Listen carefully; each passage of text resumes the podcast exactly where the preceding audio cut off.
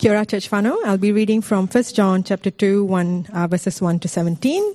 If you've got one of the church Bibles, it's on page 1054. And just before we read, we'll just pray. Heavenly Father, we thank you for your word. And as we read it, I pray that you will transform our lives. In Jesus' name I pray. Amen.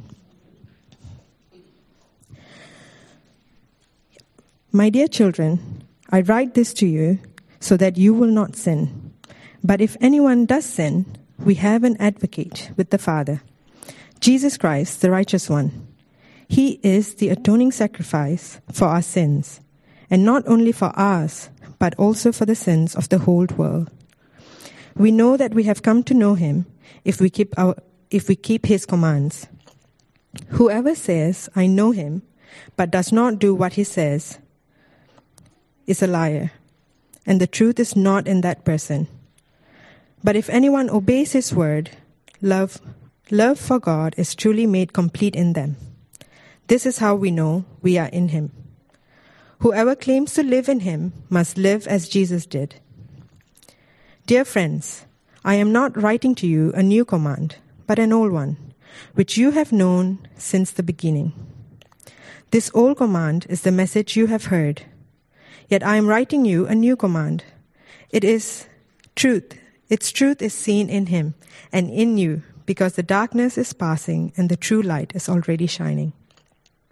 Anyone who claims to be in the light but hates a brother or sister is still in the darkness. Anyone who loves his brother and sister lives in the light, and there is nothing in them to make them stumble. But anyone who hates a brother or sister is in the darkness and walks around in the darkness. They do not know where they are going because the darkness has blinded them. I am writing to you, dear children, because your sins have been forgiven on account of his name. I am writing to you, fathers, because you know him who is from the beginning.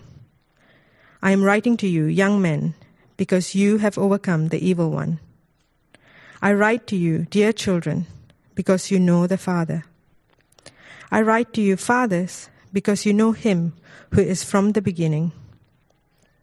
I write to you, young men, because you are strong and the word of God lives in you, and you have overcome the evil one. Do not love the world or anything in the world. If anyone loves the world, love for the Father is not in them. For everything in the world, the lust of the flesh, the lust of the eyes, and the pride of life, comes not from the Father, but from the world. The world and its desires pass away, but whoever does the will of God lives forever.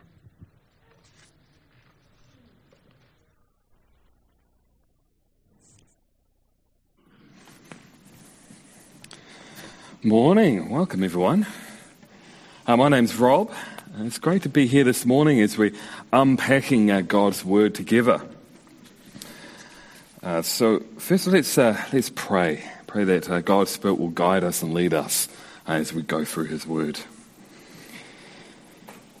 Dear Lord, Heavenly Father, we come before you, Lord, with this great privilege of being able to unpack your Word together. We pray that you would guide us and lead us through your Holy Spirit, that you would soften our hearts, open our eyes, and that we would be changed and transformed by your word, Lord. May you be glorified this morning and honored. In Jesus' name. Amen. What is a giraffe? What does a giraffe look like? Now, if you're asked that question and you, you don't have your phone on you at that moment, how would you answer that? So imagine if you've got a niece or a nephew they're about to go on a safari. And you tell them about giraffes, and they're super excited. Uh, they're looking forward to seeing one. So they ask you, What does a giraffe look like? And how do I know that I'm going to see one? Now, this is now this is not how you want to answer. Right? You don't want to say, oh, it's a mammal, it's got four legs, it's orange, it kind of has a tail that flaps around. That's not helpful. right? Because that pretty much describes a lion, a giraffe, and about a half a dozen other African animals. You want to be specific, right? You want to tell them the one characteristic, the one external feature that makes a giraffe a giraffe. So you say, well, it's over four meters tall. Right? No other animal are you going to see that's going to be over four meters tall. Now, what if someone asked you, what does a follower of Christ look like? What is that one external characteristic that all believers share that when we see, we know, yeah, that's a follower of Christ. This is what John is tackling uh, in this passage. So, in this book, he's writing to uh, the church and he's giving them assurance that they know God. Um, in this particular passage, he's honing in on that question of what does a follower of Christ look like? So he's uh, stating this one external feature that makes a follower of Christ a follower of Christ. Now, in the same way, if you go to the zoo or you're on a safari and you see a giraffe, you just know that that's a giraffe because it's over four meters tall. And it's that same way here. So, as we're going to dive in this passage, it's going to raise three big questions that John's going to ask and answer. So, the first question is what does a follower of Christ look like? What is this external feature that all believers have and share in common? Well, let's have a look at verse 3. So, verse 3 is his big statement, and he's going to spend probably the next 12 verses unpacking verse 3. So, let's have a look at it together. In verse 3, we know that we have come to know him if we keep his commands. So, what does John mean when he says, come to know him? To know someone, it's, it's more than just to know of someone. Because I know of King Charles. I know what he looks like. I know that he's the King of England. I know that, uh, that he, where he lives. Um, I could probably check up on the phone, on Wikipedia to figure out when his birth date is. I know who his children is, but I don't know King Charles. I don't know how he's going. Right? I, can't, I can't just hang out with him uh, during the week when I want to. I, I, can't just flick him a message, seeing how he's going. I can't just send him this meme that I think he'll, be, he'll find funny. And King Charles doesn't know who I am. He's never talked to me, he doesn't know me.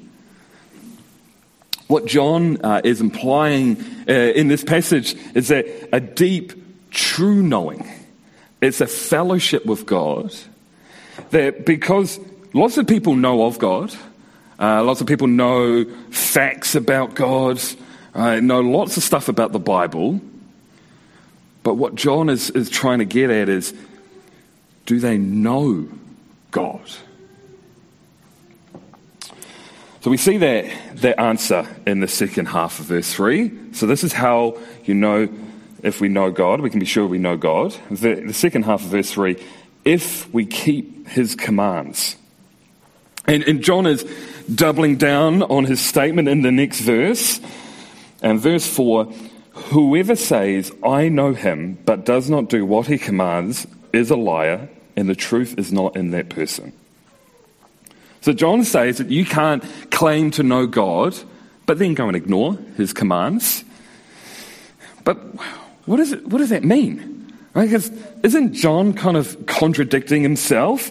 Well, because we saw last week uh, in the previous passage, in chapter 1, verse 8, he writes, If we claim to be without sin, we deceive ourselves and the truth is not within us.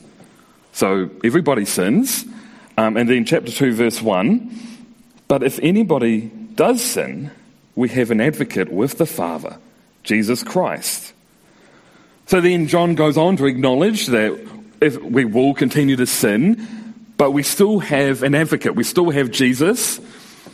So how does, how does this fit in with verse 3 and with what John's saying? Well, what John is not saying is that we, is that we come to know God through keeping his commands. Right? Nowhere in this passage is John saying that we come to have fellowship with God because we've been keeping his commands. What we actually see in this book and what we've seen uh, in last week is that we come to know God through Jesus' death and resurrection. And that fellowship with God leads to keeping his commands. And keeping his commands, that's an outflow, an outcome of knowing God. But there's this acknowledgement that as followers of Christ, we're still going to sin, we're still going to fail and fall short, but there's a striving towards keeping God's commands. And there's going to be this grief and sorrow over the sin in our lives, but there's a striving towards holiness and obedience. So if I went for a walk uh, and I see a fruit tree, out in the distance. And I want to know what type of fruit tree it is, so I go up to it and I examine its fruit. So I see it's an apple tree.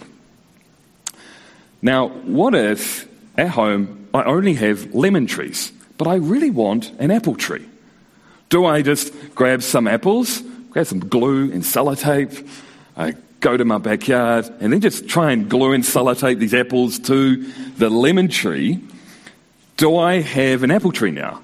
Right? Because look, there's a tree with apples on it. Doesn't it mean I now have an apple tree? No. No, obviously not. And it's the same way here. They're just doing good works, right? Just trying to follow his commands. That doesn't make us a follower of God. That's just like trying to glue and sellotape an apple to a lemon tree. God's works and, and following God's commands, that's the external evidence, that's the fruit of knowing God and having fellowship uh, with Him. Because that's how we, as His people, that's how we respond to God's love to us. So we see that in uh, verse 5. So, chapter 2, verse 5. But if anyone obeys His word, love for God is truly made complete in them. So, obedience here is the external evidence that we love God because we love what He loves.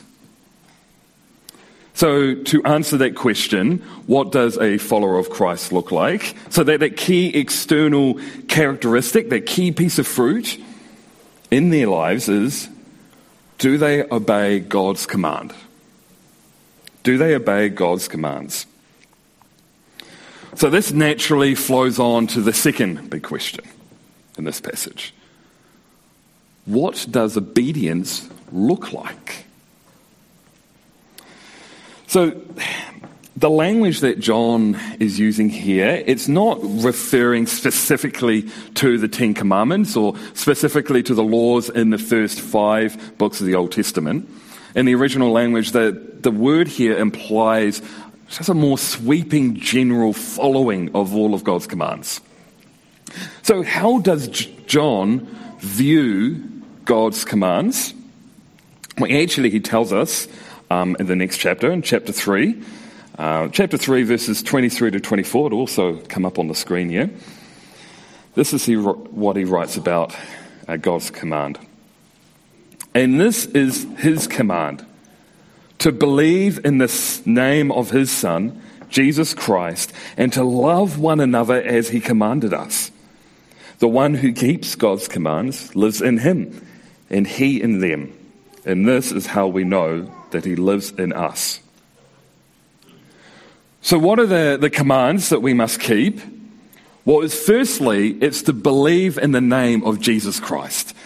That's to believe that Jesus is the Christ, is the Savior, and that He has saved you from the punishment of your own sin. So that's the first command. The second one is to love one another.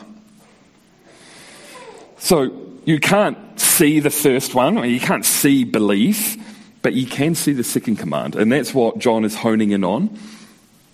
And, it, and he's writing here is it's not something that's groundbreakingly new. It's not something John's just pulled out of his back pocket and it's just taken everyone by surprise. Uh, this is what he highlights in verse 7. I am not writing you a new command, but an old one. So, what does he mean that this is an old command? Well, is, Jesus says this in Matthew uh, chapter 22.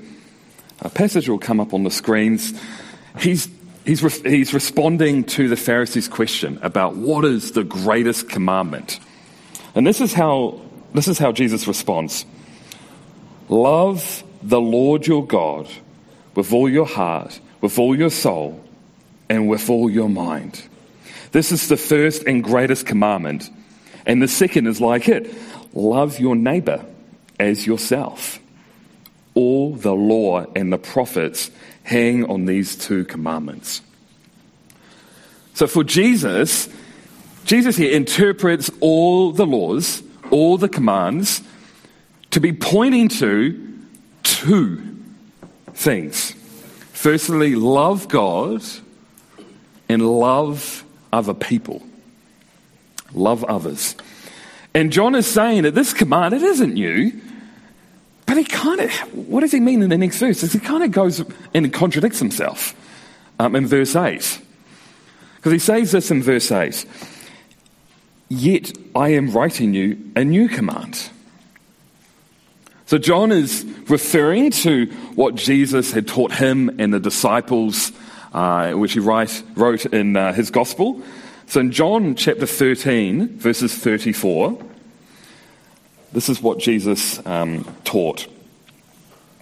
A new command I give you love one another as I have loved you, so that you must love one another. So it's, it's a new command in a sense that Jesus, so God, has reconfirmed, restated the importance of this command. And also, Jesus gives a new reason for why he must follow this command. Because he loves you. Because Jesus died for you. Because Jesus suffered under God's wrath for you. Because Jesus conquered the grave for you. Because Jesus loves you. If I told you that I was a Wellington Phoenix fan, right? And if you could get to know me and you could kind of examine my life, or maybe you know me well enough already, would my life show you that I am a Wellington Phoenix football fan? Well, as you see my life, you, you'll, you'll see that I have never watched them play live. Uh, you also see that, you that I've actually never even watched a game of theirs. Uh, I don't even know a single player on their team. I have no idea what the scores have been in the last couple of games. I have no idea when they're playing next. I'm not even 100% sure on the rules of football. does me claiming to be a Phoenix fan, does that make me a Phoenix fan? No. Does me pointing to my lemon tree that's got apple sellotape to it, does that make that an apple tree? No. Does claiming to be a follower of Christ, but then failing to love one another, does that make me a Christian? No. Because the outward mark of a follower of Christ is love. The love of God, and it's the love of others. And for today, that's, that's, that's quite a radical message today, isn't it? Because, oh man, we know how to love. Oh, we're very good at loving. It's just not loving God, and it's just not loving other people. We're just very good at loving ourselves. And we have this tendency to live life asking these questions How can I live a life that makes me happy? How, what am I going to do tonight that give me pleasure? Am I having enough me time this week? Right? What is this church or community going to do for me? And oh, don't tell me how to live my life, or don't tell me how to spend my time or use my money, right? That, that whole focus is on us and me. But this is what John writes in, in verses 15 uh, to 16. Do not love the world or anything in the world. If anyone loves the world, love for the Father is not in them. For everything in the world, the lust of the flesh, the lust of the eyes, and the pride of life comes not from the Father, but from the world. Knowing God it leads to this shifting our focus, this focus away from me, from, from living in the world, and is shifting to living for God and living for other people. I want to pose you this question. A question in your life. As you live your life, as you're making decisions, what is the motivation lying behind the surface? Right? Is, it a, is it a love? Is it to serve? Is it to care? Is it to encourage? Or is it a, what can I get out of this? How's this going to benefit me? When you go to church, when you go to community group, right? when you catch up with fellow believers, uh, when you catch up with a friend, when you serve at church and when you serve others, do you go in with this attitude of, what can I give? What can I, how can I serve? How can I encourage? How can I care? Or do we go in with the attitude of, what can I get? What can, how can I benefit from this? What value am I getting uh, from this? Are we consumers or are we givers and servers? Or do you hold a, a bitterness, an anger, and a hatred towards uh, one of your fellow believers? Are there groups of, of fellow believers that you just refuse to talk to. Right? Does it give you a little bit of pleasure and satisfaction when you see someone you dislike and they're suffering and they're struggling and that just makes you a little bit happy? I want to take a, a moment to acknowledge that there are those here who have been seriously harmed, uh, hurt, and, and abused by those within the church. In no way do I nor, nor, nor the Bible want to brush Uh, away and ignore the pain and the hurt that you have experienced and continue experiencing. We just want to acknowledge that, that grief and sadness is an appropriate response at times. And that is not hatred. Hatred is a wishing for someone's harm rather than their good. Because even in grief uh, and, and in pain, we want to see, even our enemies, we want to see them to come to repentance. We want to see them experience God's love and God's blessing in their lives.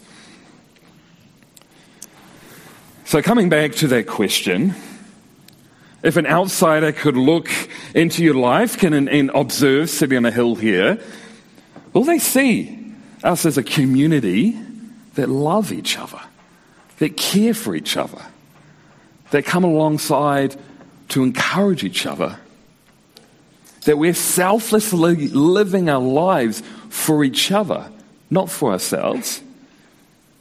Because if we don't, that, that raises some questions about do we even know God? Because if we don't, do we have fellowship with Him? And if you're sitting here and thinking, oh, that's me, That's me. I, I have a hatred, a bitterness, and an anger towards my fellow believer. Yeah, there are people I just don't love. Listen. Please listen. Right, this, this message uh, is for you because your eternal life is at stake. Right? Your salvation is potentially at stake. And I'm not saying this here so that you leave feeling burdened and guilty and bad for yourself. I'm not here to just hit you over the head with the Bible so that you just feel bad and I feel good. No, I'm saying this out of a love for you, out of a desire to ensure that you know God. And this last question is just particular importance for you. Last question What do I do if I'm not sure I have fellowship with God? Because this is important. This passage is not saying go and work harder, right? It's not saying go and work harder at loving your fellow believers and then you'll come to know God. Nowhere does it say it in this passage. The response isn't to work harder, it's go to Jesus. If you're unsure, go to Jesus. And we see this reminder. Uh, uh, so, John, he, so far through this passage, it's been pretty heavy, it's been pretty firm, but his tone shifts in verse 12. It's in verse 12 of chapter 2. I am writing to you, dear children, because your sins have been forgiven on the account of his name. So John is, is using this, this language of this affectionate language, dear children.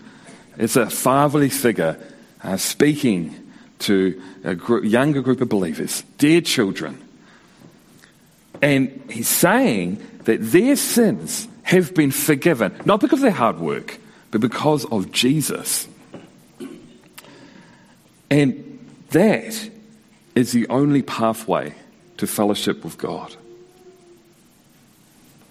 So if you're sitting here and you're starting to doubt, right, do I know God? Do I have fellowship with Him? Maybe you don't know Christ yet. Right? Maybe this is your first time at church or you're still exploring. The only way to know God and have fellowship with Him is to go to Jesus.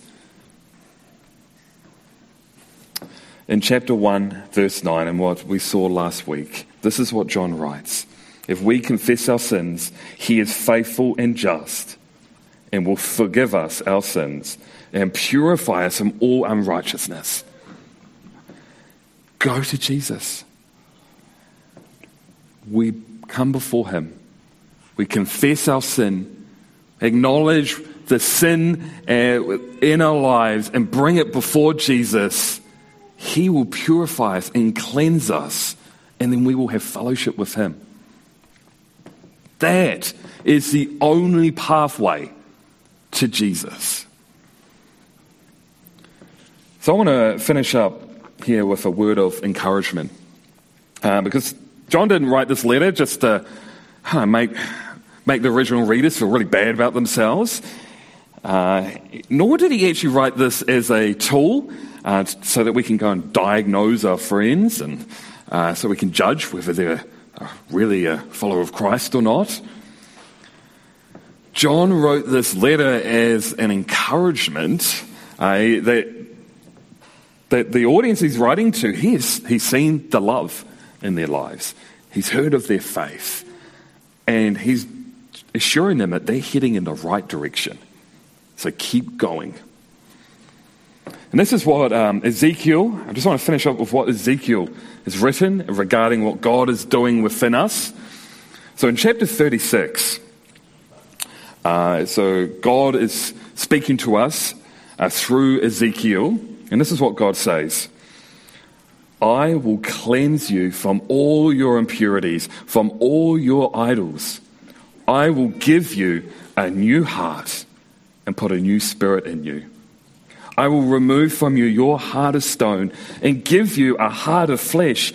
and I will put my spirit in you and move you to follow my decrees and be careful to keep my laws. It is God that saves, but it's also God is working within us, that He's given us His Spirit to move us to follow His commands and His decrees.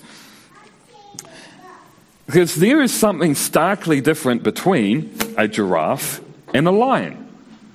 Because if a lion just woke up one morning, sees a giraffe out in the distance, uh, uh, a lion can't just go, you know what, I think I'm going to be a giraffe today. It doesn't work like that. The same way I can't just wake up, look at my lemon tree in the backyard and go, do you know what? I've got to make that an apple tree today. It doesn't work like that. For that to happen, a miracle needs to happen and something internally has to change. That's the same way here. That in our lives, something internally has to change within us for there to be external evidence and fruit in our lives. It's a miracle as we're being transformed by God's Spirit, transformed into a people that love God and into a people that love each other. So, with that, let us, let us pray and, and respond in response uh, to this message here this morning. So let's bow heads and pray. Dear Lord, Heavenly Father, thank you for your word. Thank you, Lord, for this encouragement, but also this challenging message that you would continually work in our lives, to strive towards you, to strive to love you and to love others, Lord, to, to, to serve, to love, to care, to encourage, rather than seeking a life of loving ourselves. We pray that this, for those who are doubting their fellowship with you, those who don't know you yet, Lord, that they will go to Jesus, that they will bring their sin and their failure before you as we live for you, Lord. May you be glorified. In Jesus' name, Amen.